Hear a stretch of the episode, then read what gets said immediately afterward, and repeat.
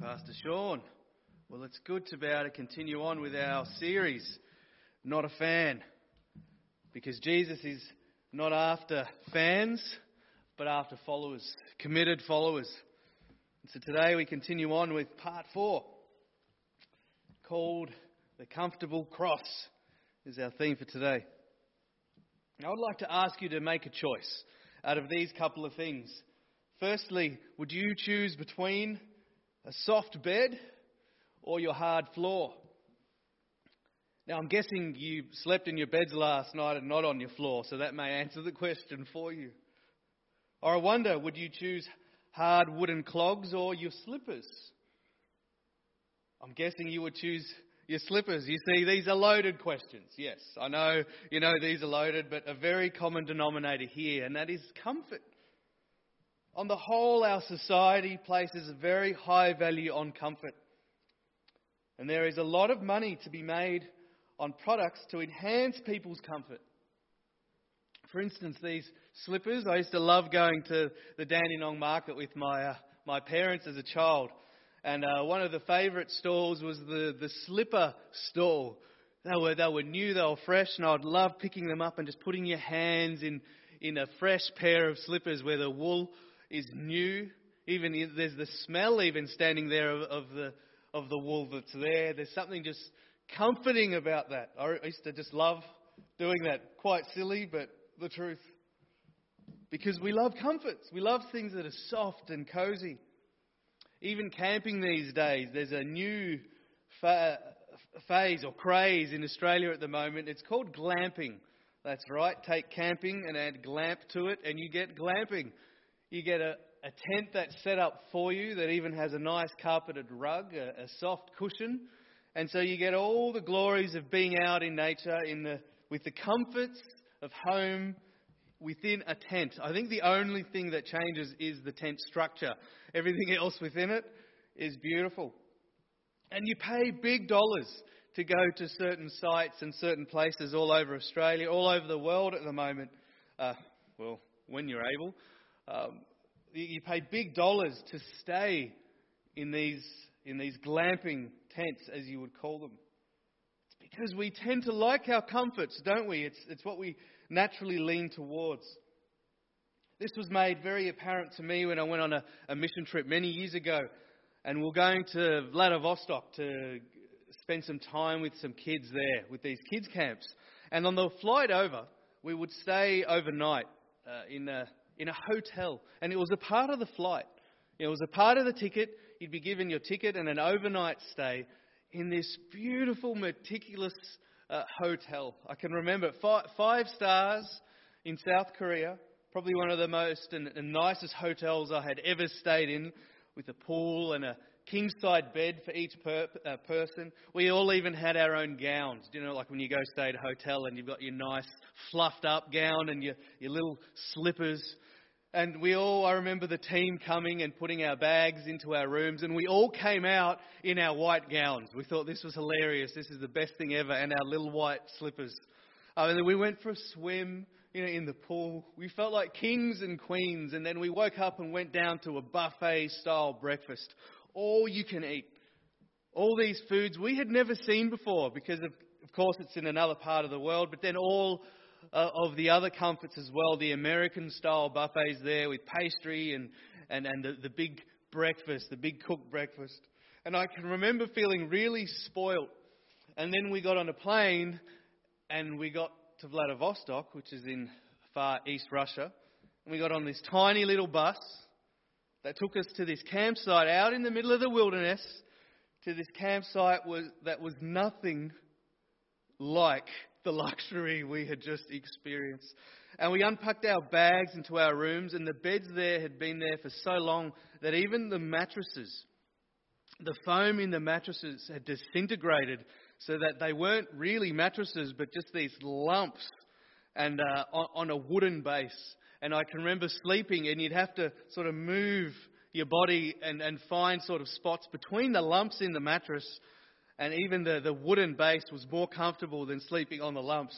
And so the contrast, I can remember, it was probably not well thought out because it made, you know, the, that transition very difficult. And the first couple of days, we didn't sleep very well at all. And a lot of the moaning and a lot of the groaning was simply about the conditions. Because why? We like our comforts. There's even a, a TV show, it goes back a couple of years now, but it was one that I used to love watching. It was called Dirty Jobs. Not sure if you've seen any episodes yourself, but in the in each episode they would follow someone who would work in, in a filthy job, be it in all different areas of life. And you could sit back at home, wincing and, ooh, you know, making all the faces that you do, watching this person who has to go through their lives doing this job. And you can sit there in the comfort of your own home. And it's fun to watch because you're not the one doing the job. You can watch from the comfort of your own place. And that's the re- reality. We tend to lean towards comfort. But there is a danger in loving comfort too much. Because we can even make our faith, we can even make church life comfortable. We can make the way we do things safe. We can make them, turn them, even our own Christian walk, into a comfortable walk. And if that happens, then the truth of the gospel gets lost. And in the midst of COVID, we're suffering and seeing a number of challenges as a church at the moment. The comfort of being able to come and meet together, the encouragement being able to come and meet together in one place. We're all spread out watching this wherever you may be. And there are challenges in this time. One of the challenges will be that church gets comfortable. What I mean by that is church is done now in your own home. It's done on a nice couch, it's done with a cup of tea or a coffee, and there's nothing wrong with that. If I was at home, I'd probably have a cuppa right now. The danger is on the other side of this. We may, as a church, go, wait, this is far more comfortable at home. Why should I go there when I can do this in my own way, at my own time, at my own convenience? This will be a challenge for us as we return and, as we're able to come together because we tend to lean towards comfort. But it robs from the very truth of the gospel when we lean there too much. We've been looking at these words in Luke chapter 9 from verse 23, where Jesus said to the crowd, If any of you wants to be my follower, you must give up your own way, take up your cross daily, and follow me. If you try to hang on to your life, then you will lose it. But if you give up your life for my sake, you will save it. It's truth that if we are followers of Jesus, we're invited to follow Jesus and to take up our cross daily. And these words fly in the face of comfort, don't they? I mean, what do comfort seeking fans do with the reality of the cross? Well, fans of Jesus find a way to even make the cross comfortable, bubble wrap it, as you might say. Even the cross becomes a comfortable idea, and the phrase gets thrown around quite loosely and begins to re- represent some menial, trivial things rather than re- the reality of the call. The harsh reality of the cross can be pushed into the background. It just reappears at the odd time, maybe at Easter or at communion, maybe. The truth is, the cross is a hard sell as well, isn't it? I mean, if you've ever shared your faith with someone who doesn't have faith or they're learning about Jesus Christ, you don't tend to go to this verse that quickly, do you? I know I don't. Because the cross is a hard sell. It's not the biggest draw card to faith, is it? It's not appealing. When we try to win people for Christ, it's so easy to just focus on all the positives and not to give the full picture. We push aside the tough ideas as we try to win people over with the positives of the faith. But by doing so, we don't give the full picture. For the true message for followers of Jesus Christ is that we're called to deny ourselves as we follow Jesus. Paul writes how the world sees the cross. In 1 Corinthians chapter 1, you might like to read or follow along in your Bibles as well. 1 Corinthians 1 from verse 18 says these words The message of the cross is foolish to those who are headed for destruction. But we who are being saved know it is the very power of God. As the scriptures say, I will destroy the wisdom of the wise and discard the intelligence of the intelligent. So, where does this leave the philosophers, the scholars, and the world's brilliant debaters? God has made the wisdom of this world look foolish. Since God in his wisdom saw to it that the world would never know him through human wisdom, he has used our foolish preaching to save those who believe. It is foolish to the Jews who ask for signs from heaven. And it is foolish to the Greeks who seek human wisdom. So when we preach that Christ was crucified, the Jews are offended, and the Gentiles say it is all nonsense. But to those called by God to salvation, both Jews and Gentiles, Christ is the power of God and the wisdom of God. Verse 25 also says, This foolish plan of God is wiser than the wisest of human plans, and God's weakness is stronger than the greatest of human strength. What Paul writes here is this that the message of the cross is foolishness to those who do not believe. It seems foolish. To those who would be saved, to those who believe it is the very power of God. In our day and age, we must say that the idea of the cross has been diluted. For us, it can simply become a piece of jewelry. It's also a symbol we often see in the church. It's it's often on the top of steeples. It's often on the wall, even here on the church. It's become a, a symbol. We've dressed it up. Now it's an important symbol, but we've, we've cleaned it up so much that it often loses the reality of what it symbolizes. Because we no longer see people being nailed to a cross. I know I haven't. We don't see people dying on crosses. It doesn't have the same power for us as it would have for the people of the day hearing these words. Because for the Jews, if they came into our building, that is the first century Jews, the Jews of Jesus' time, if they came into our building and saw an illuminated cross, they would think we were sick. The cross was an instrument of torture. It was used to slowly kill criminals in the most hideous of ways. I mean, imagine today people walking around with a, a guillotine hanging from their neck on the chain, or an electric chair hanging on their earrings. Kyle Idleman shares in his small group series, which we've been doing uh, as a group on Wednesday, he shares these words in regards to the cross, which I'd like to share because they're powerful words. He says this In ancient times, Crucifixion was considered the worst form of death. The Romans perfected its use as a deterrent for crime and rebellion. Roman citizens could not be crucified.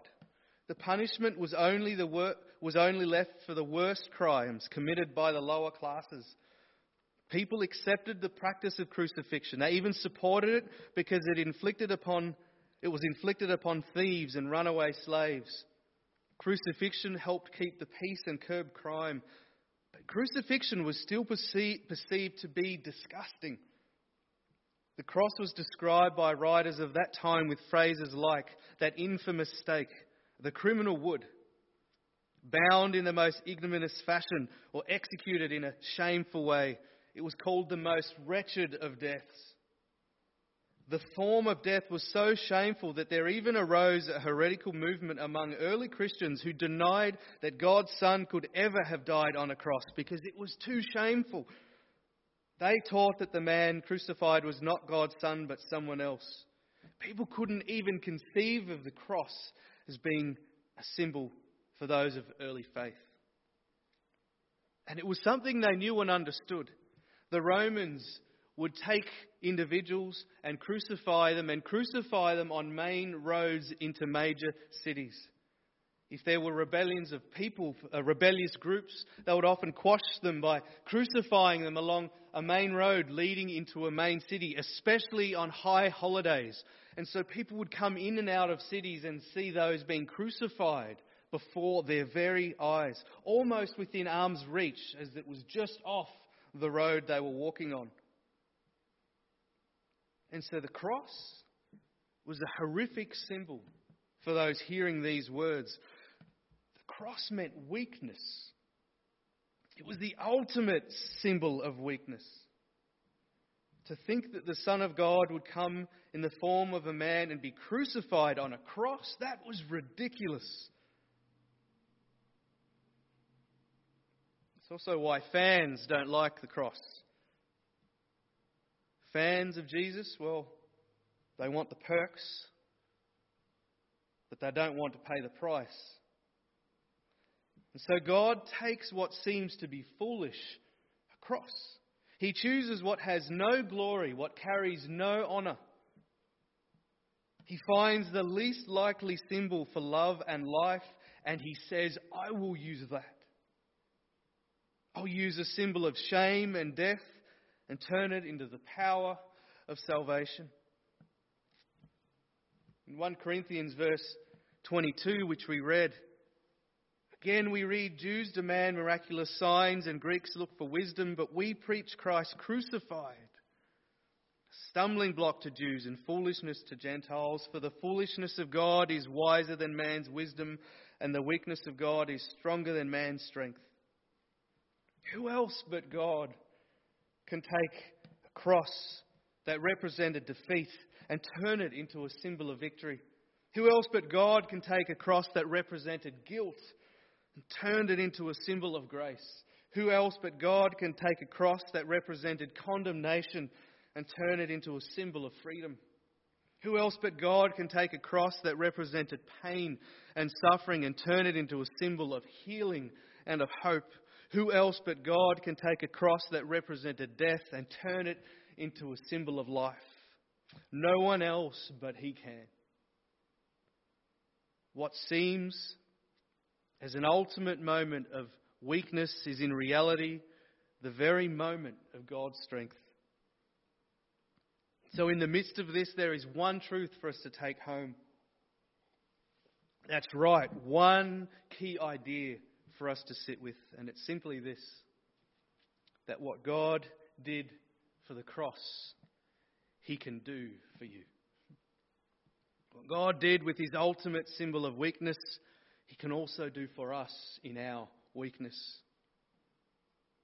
Here's the truth that when you are at your weakest, you are exactly where you need to be for God to be the strongest.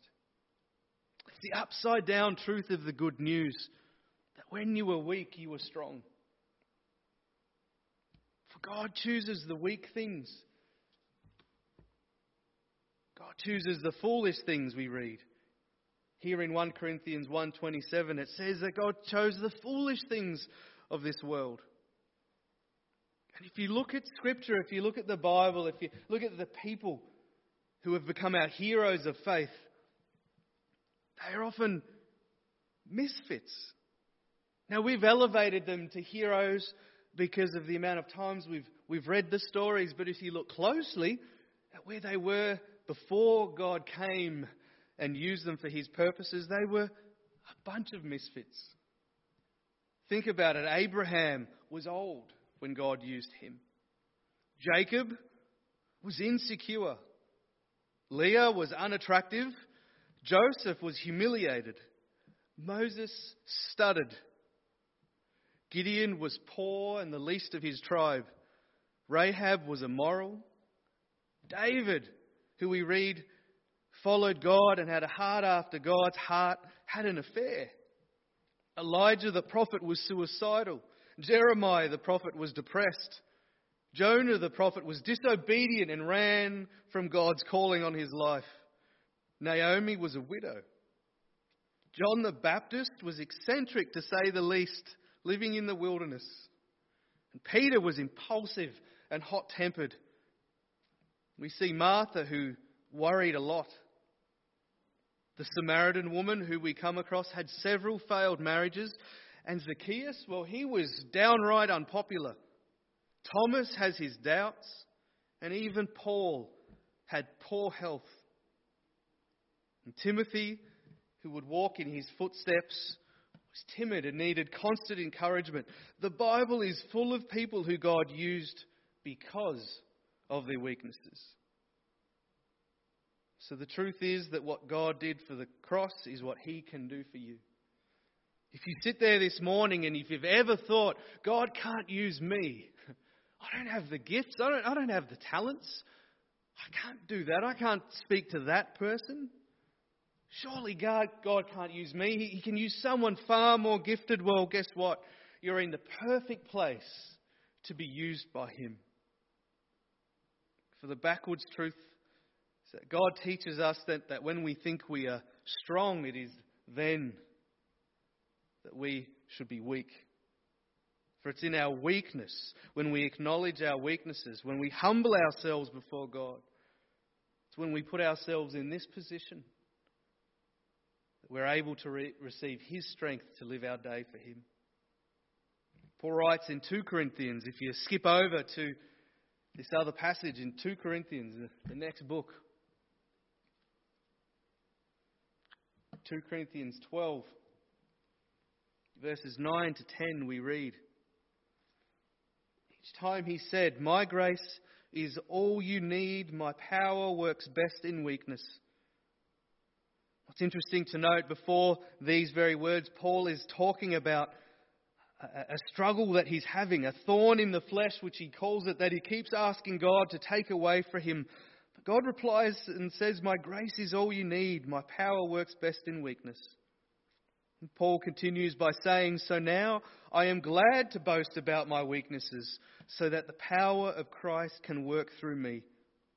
That's why I take pleasure in my weaknesses and in the insults, in the hardships, in the persecutions and troubles that I suffer for Christ. For when I am weak, then I am strong. when I am weak, then I am strong. You may have heard those words before. We've heard them often. And even if you're hearing it for the first time, they're, they're words that we don't fully grasp and understand. For it's not natural, is it? To say that it's in my weakness I find my strength. Paul says, I delight in my weaknesses. Couldn't you say that? Have you ever sat there and looked in the mirror and said, Wow, these are some failings in my life? I delight in those. It just it doesn't come naturally, does it? Because we don't normally delight in our weaknesses. For our culture, it looks to the strong. I mean, a classic example is, a, is the good old job interview you've gone to a job interview, they often ask you a host of questions. And one of the popular ones is, please share what your greatest weakness is. and we don't say things like this, oh, my greatest weakness, uh, my greatest weakness is I don't really want this job. I just want the money. No, no, we don't say that. And we don't say, oh, my great, greatest weakness is that I'm always late. If you employ me, I'm probably going to turn up late a good couple of times a week. Um, or how about, oh, I'm actually re- really easily distracted, too much of myself to my work. We spin it so that our weakness is actually a strength because in our world, weakness is not strength, strength is strength. Paul says, and the upside down truth of the gospel is that strength comes when we realize our weakness. So if you, if, if I, if we want to see God at work in us, we need firstly to desire weakness. To allow God to use us and to use His strength in our humble place of weakness. And so, this is the test for us as we go today. This is the test that stands before us. Will you let your weakness be his strength? Do you trust God enough? Will you trust God? to work through your weaknesses, to let His strength be used in you. To do that, we need to let go of our need for comfort, our need to be in control. Need to let go of our need to glory in our accomplishments, to glory in our paycheck. We need to let go of the desire to seek approval from those around us. We need to seek approval from Him and Him alone. We need to let go. We need to come before God in humility. With humble hearts and simply be real and say, Lord, here I am, warts and all. Lord, I can't do this. I can't do this in my strength I've tried time and time again, but I, I can't. God, I need you. I need you to work through me. We need to come in humility and say, Lord, forgive us for trying to do this in our own strength. Because we do, don't we? We say that we want God to work in our weakness, but we try and try in our own strength, and it's only I only want to do this with you. I only want to do this in your strength. If it's, if it's not in that strength, then it's nothing. It means nothing. It's request to come to God and to say, Lord, what you did for the cross, can you do in my life? So, will you do that this morning? Will you come before God and simply say, Lord, take my weakness and use it to be your strength? My prayer is that we may be a people that live on our knees in humility. We live our lives in the strength of God. It's my prayer for this church, for this city, for this nation, for a world that says it does not need God. Prayer is that it may turn and to see Him for who He is and recognize that we are weak and that we need Him and His strength. We need God to work in us more than ever before. I think even in this day, in this time, many people are tired. With lockdown after lockdown, we've used up all our reserves and we're just trying to survive. And it's an opportunity for us right now to say, Lord, I can't do this anymore done all that I can in my strength. Father, I need you. So as we come as God's people, as we come as His church today, we come with this single prayer God, may you use us. In this time, in our nation of weakness, can you use us and give us strength? In the difficulties, in the challenges of work and of home, in the challenges of just getting up in the morning, Lord, we need your strength. Lord, we need you. So will you humble yourself this morning? Will you come to the one who offers his strength and life as we surrender ours to him? Let me pray. Father, we come before you this morning. We thank you for your word, for your truth. Lord, it's not always easy and it often challenges, it often hits us right in the depths of our heart and our soul.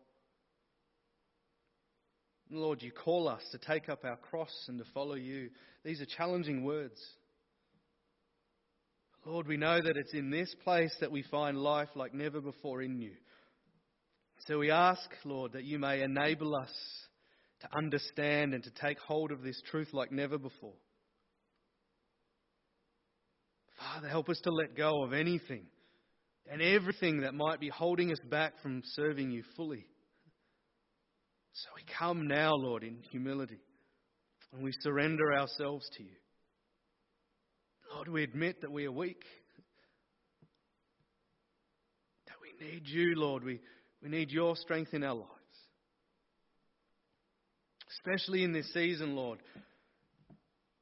we don't have much left in the tank. Lord, I pray for each person right now that as they come before you, as they hold up their hands as they, they surrender themselves to you, Father, as they call out to you. I pray that you will be their strength for the days to come.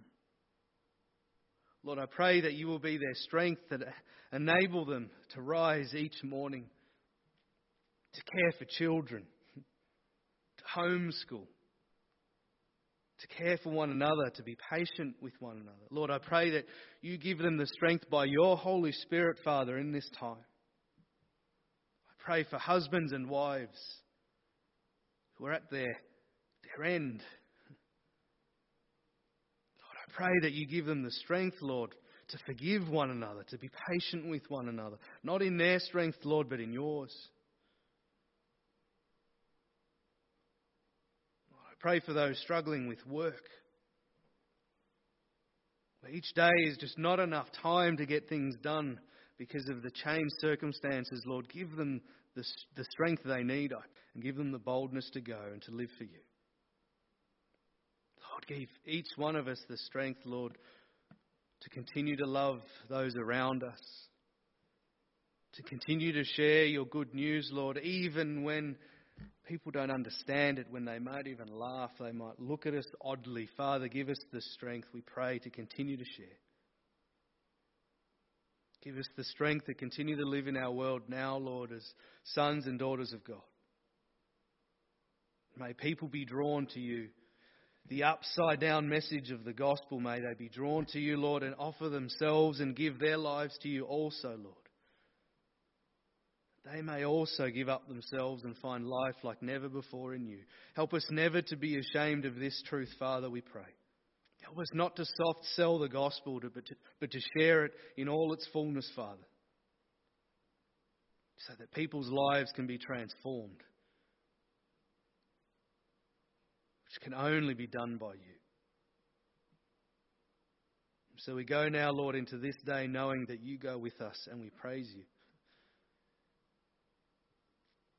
We pray all of these things in the mighty name of Jesus. And God's people say, Amen. Amen. Thank you for joining us this morning or whenever you watch this. I pray that as you go, you may know the very real presence of the Holy Spirit with you. If you're with a group of people right now, you're watching it with family, pause and just share what, what came to mind as you were hearing these words this morning. Take some time to, to pray for each other and encourage each other. Otherwise, go knowing that God is with you. In your weakness, He is your strength. God bless.